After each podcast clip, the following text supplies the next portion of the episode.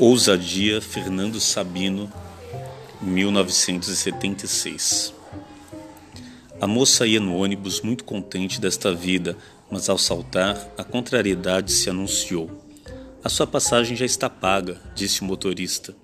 Paga por quem? Este cavalheiro aí. E apontou um mulato bem vestido que acabara de deixar o ônibus e aguardava com um sorriso junto à calçada. É algum engano, não conheço esse homem. Faça o favor de receber. Mas já está paga.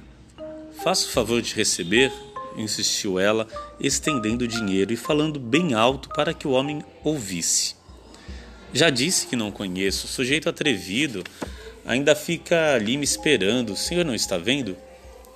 Vamos, faço questão que o senhor receba minha passagem. O motorista ergueu os ombros e acabou recebendo. Melhor para ele, ganhava duas vezes.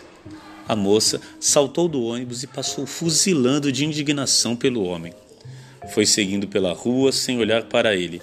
Se olhasse, veria que ele a seguia, meio ressabiado, a alguns passos. Somente quando dobrou à direita para entrar no edifício onde morava, arriscou uma espiada. Lá vinha ele. Correu para o apartamento que era no térreo. Pôs-se a bater, aflita. Abre, abre aí.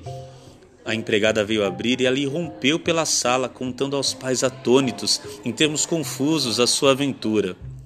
Descarado, como é que ele tem coragem? Me seguiu até aqui. De súbito, ao voltar-se, viu pela porta aberta que o homem ainda estava lá fora, no saguão. Protegida pela presença dos pais, ousou enfrentá-lo. Olha ele ali, é ele. Venham ver, ainda está ali o sem vergonha, mas que ousadia! Todos se precipitaram para a porta. A empregada levou as mãos à cabeça. Mas a senhora, como é que pode? É o Marcelo. Marcelo? Que Marcelo? A moça se voltou surpreendida. Marcelo, meu noivo.